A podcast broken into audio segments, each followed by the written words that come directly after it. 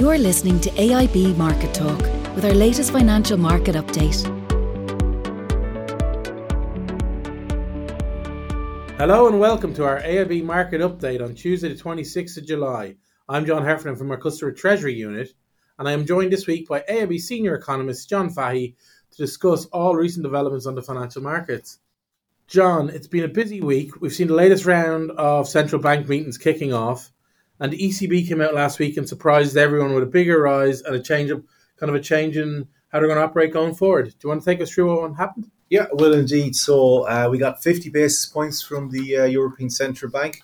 As you said, they had guided 25, uh, but they decided to go with uh, a 50 basis points uh, increase. So uh, across their main interest rates. So that's the depo rate going from minus 0.5 back to zero uh, and the refi rate going from zero to plus 0.5. So, in other words, uh, the ECB has brought to an end its negative interest rate policy that has been in place since mid 2014. And indeed, this marks last week's meeting marks the first time since 2011 when the ECB actually increased interest rates. Uh, so a significant change there. Now, the rationale the ECB gave for going more than had been expected is two reasons, two two key reasons really. Uh, first off, uh, the inflation backdrop and environment, uh, and the upside risks being materialised uh, around that. Uh, obviously, we uh, you know.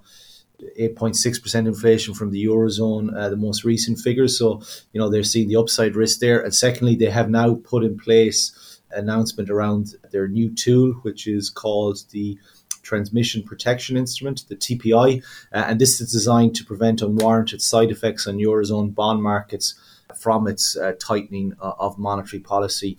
Uh, so it felt given the inflation backdrop and the fact that it now had its new tool in place, it was able to front load its exit from negative interest rates with a 50 basis points uh, increase. You mentioned there too in terms of change. Yes, so there's no longer any forward guidance uh, from the ECB. Now, you could argue there's no point in having forward guidance uh, when you don't follow it. Anyways, given they had guided 25 base points uh, and they had ample opportunity uh, to guide the market uh, of a change in that, that didn't happen. Although we did see news reports emerging early last week that there were contemplating a 50 basis points, but nonetheless, it was still above what they had guided. But they've moved away from forward guidance now. In the press conference, President Lagarde, uh, after facing numerous questions around the forward guidance issue, said that the ECB was not offering forward guidance of any kind. So, what do we know from the meeting statement? Well, from the meeting statement, the ECB made reference to the fact that interest rates will continue to to rise because they use the word that they'll likely see a continuation of the normalization of interest rates will be appropriate over upcoming meetings. But we don't know the extent of rate hikes we get we will get from that. All we know is that it's data dependent. So you're going to see a bit more volatility now uh, because of in the absence of forward guidance and everything now hangs off data uh, to the extent of pace uh, rate hikes we get from the ECB. Uh, so, especially around the inflation data, and we have two inflation releases between now and the next meeting uh, on September the 8th. And the question for markets is is it 25 basis points or is it 50 basis points uh, at its next meeting in September? You're touching on a very interesting point there, John. With the switch to data driving the numbers, and we saw, for instance, the PMIs last week, and we've seen the amount of ongoing discussion openly in the marketplace. Where do you think the market sees the rates going now with the ECB? So, uh, well, immediately after the meeting, uh, the last day, uh, we saw a bit of uh, some hardening in in uh, futures contracts. In other words, where market was pricing in in terms of where the ECB was going. So, subsequent to the meeting on Thursday, the market saw, uh, you know, the deposit rate end this year at 1.25 percent. But Friday morning, we got weak uh, Eurozone PMI data, the Purchasing Manager Indices survey data. You know, the composite index there was back below uh, 50. Uh, so on the back of that, the market softened its rate expectations and it was back to 1% by the end of the year. And that's where it was before the ECB meeting. So briefly after the ECB meeting, the market had an additional 25 basis points priced in, but Friday morning uh, into Friday into the weekend, it had taken that 25 off. And as we start this week uh, and look at where uh, futures contracts are, what they're pricing in at the moment, At the moment, the market's pricing in the deposit rate ending the year uh, at 1%. So, in other words, that's a further 100 basis points of tightening from the ECB. And there's three meetings left between now and end of the year, the uh, 8th of September, 27th of October, and the 15th of December. Uh, so those three meetings, the market expects 100 basis points. So if it was to play out in terms of where the market's pricing, you could see 50 basis points in September, 25 in October and 25 in December. But there's no guarantee around that. And as we've seen, uh, you know, interest rate markets are very volatile, and that's likely to remain a persistent feature and could increase more because of the data dependency of anything the ECB will now do going forward in terms of the extent of rate hikes.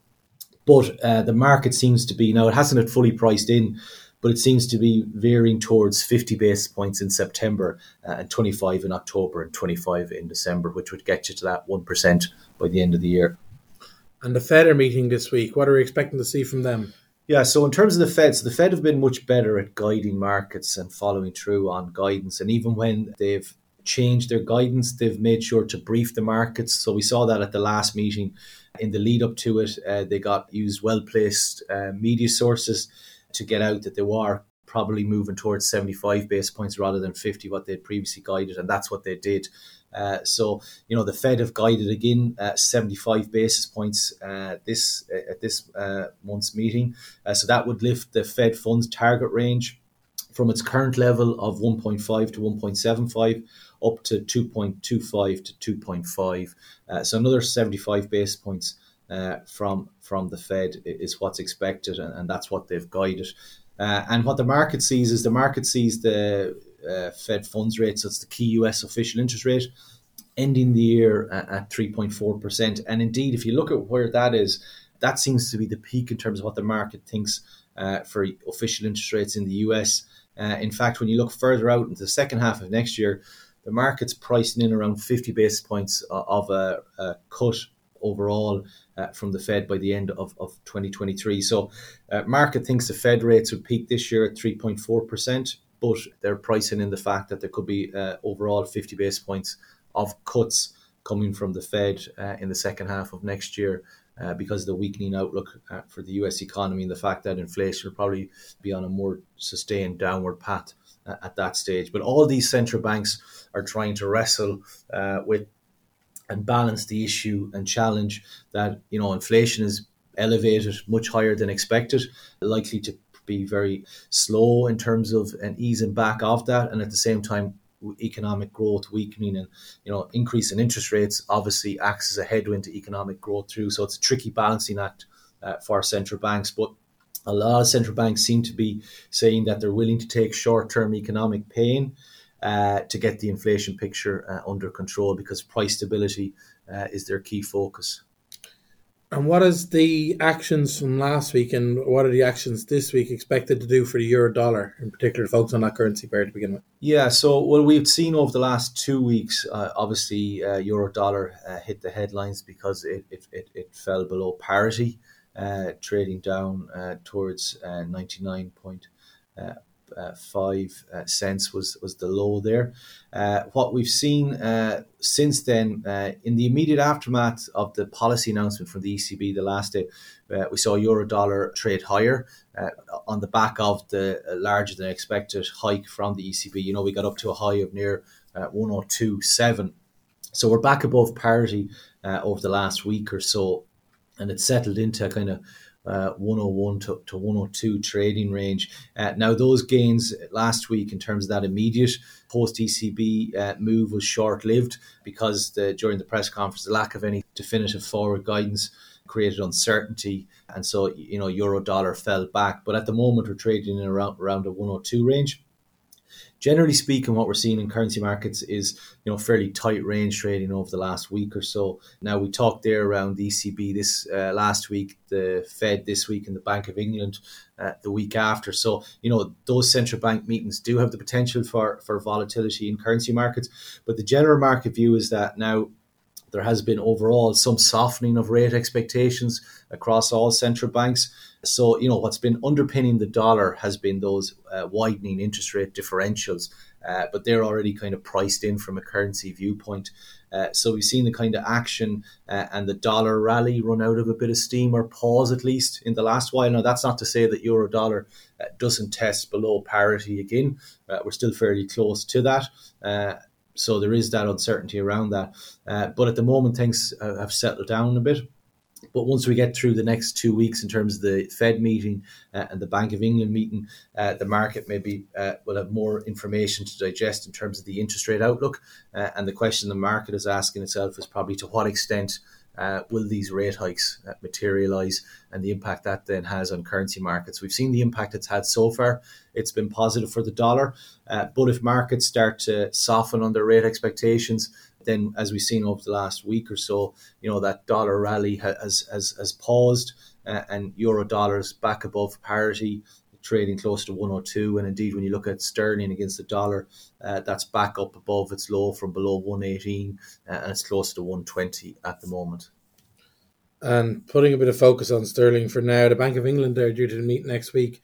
Are you expecting anything from that meeting? Um, and is there anything we should be looking out for going forward from them? Yeah, so in terms of the Bank of England, uh, you know, we had the market had been expecting 25, but Governor Bailey was out over the last week or so suggesting that the bank was contemplating a 50 basis points rate hike at its at its meeting in early August. And this is the meeting where we also get the monetary policy report, which is its updated uh, forecasts. Uh, now, remember, the Bank of England's economic outlook for 23 24 is basically a period of stagflation growth of minus 0.25% in 23 and only plus 0.25 in 24. So, you know, the bank is, is in terms of its outlook uh, for the UK economy, uh, is one of a very challenging outlook.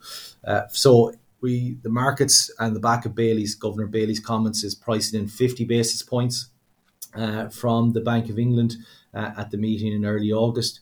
Uh, and by the end of the year, the market sees UK official rates in or around 2.7%. And, you know, the peak of UK rates has come back from being above 3% to, you know, getting up towards uh, 2.9% by around uh, mid next year. So the market's also come back and softened a bit on its rate expectations uh, for the Bank of England. And for a long time, the Bank of England was guiding that markets were probably being overly aggressive in the extent of rate hikes uh, that they were expecting because of that weak outlook uh, that the Bank of England foresees uh, for the UK economy. So in early August, uh, the week after this, uh, we get uh, you know another rate hike. Governor Bailey has indicated that's likely to be 50 rather than 25 base points. and we look then from that meeting, a statement and press conference guidance to what to expect by the end of the year. But the market's pricing rates getting close to 2.7% uh, by the end of this year uh, from their current level of 1.25%. And what do you think is going to happen with Euro Sterling on the back of it, or do you think it's going to be relatively benign given the focus is on the interest rate side of the house? So, well, I think the fact that the ECB has now joined the party eventually, we were waiting a while for it to actually increase in interest rates and, and starting its tightening cycle. Uh, our house view would be that we'd probably see euro sterling start to edge slightly higher uh, as we move uh, into the into the towards the end of the year. Not not by any drastic measure. If you look at the moment, we're hovering in around the 85 uh, p mark, uh, but that economic outlook uh, is very challenging uh, for both economies, but especially uh, for the UK economy uh, in terms of difficulties there on that, and in terms of forecasts uh, and what's expected there is below uh, growth forecasts from the eurozone. You know, both those economies face difficulties. Uh, obviously, from a eurozone viewpoint, there's the added uncertainty caused by the fact that there's a, a war on its doorsteps, and that's very hard to decipher in terms of you know how that materializes. But our house view would be as we move into the end of this year into next year, uh, uh, some modest uh, uplift in, in the euro sterling pair uh, around 86 to 87p. So very close to where it is at the moment. So we don't expect any major breakout uh, of ranges in terms of euro sterling. Uh, from that viewpoint, because the outlook for all the major economies is one of, of slowing growth and, and obviously risk of recession is very much present in markets at the moment and is a key driver of sentiment.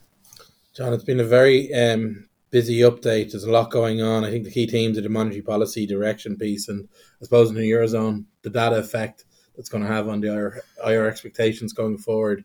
So I'd like to thank you for that update. It was very thorough. And a big thanks to our customers, colleagues, and listeners for joining us on this week's podcast. And to stay up to date with all the latest market developments, please subscribe to AIB's Market Talk wherever you get your podcasts. Thanks for listening to the latest edition of AIB Market Talk. Allied Irish Banks plc is regulated by the Central Bank of Ireland. AIB NI is a trademark used under licence by AIB Group UK plc, authorised by the Prudential Regulation Authority and regulated by the Financial Conduct Authority and the Prudential Regulation Authority. Allied Irish Bank GB and Allied Irish Bank GB Savings Direct are trademarks used under licence by AIB Group UK plc, authorised by the Prudential Regulation Authority and regulated by the Financial Conduct Authority and the Prudential Regulation Authority.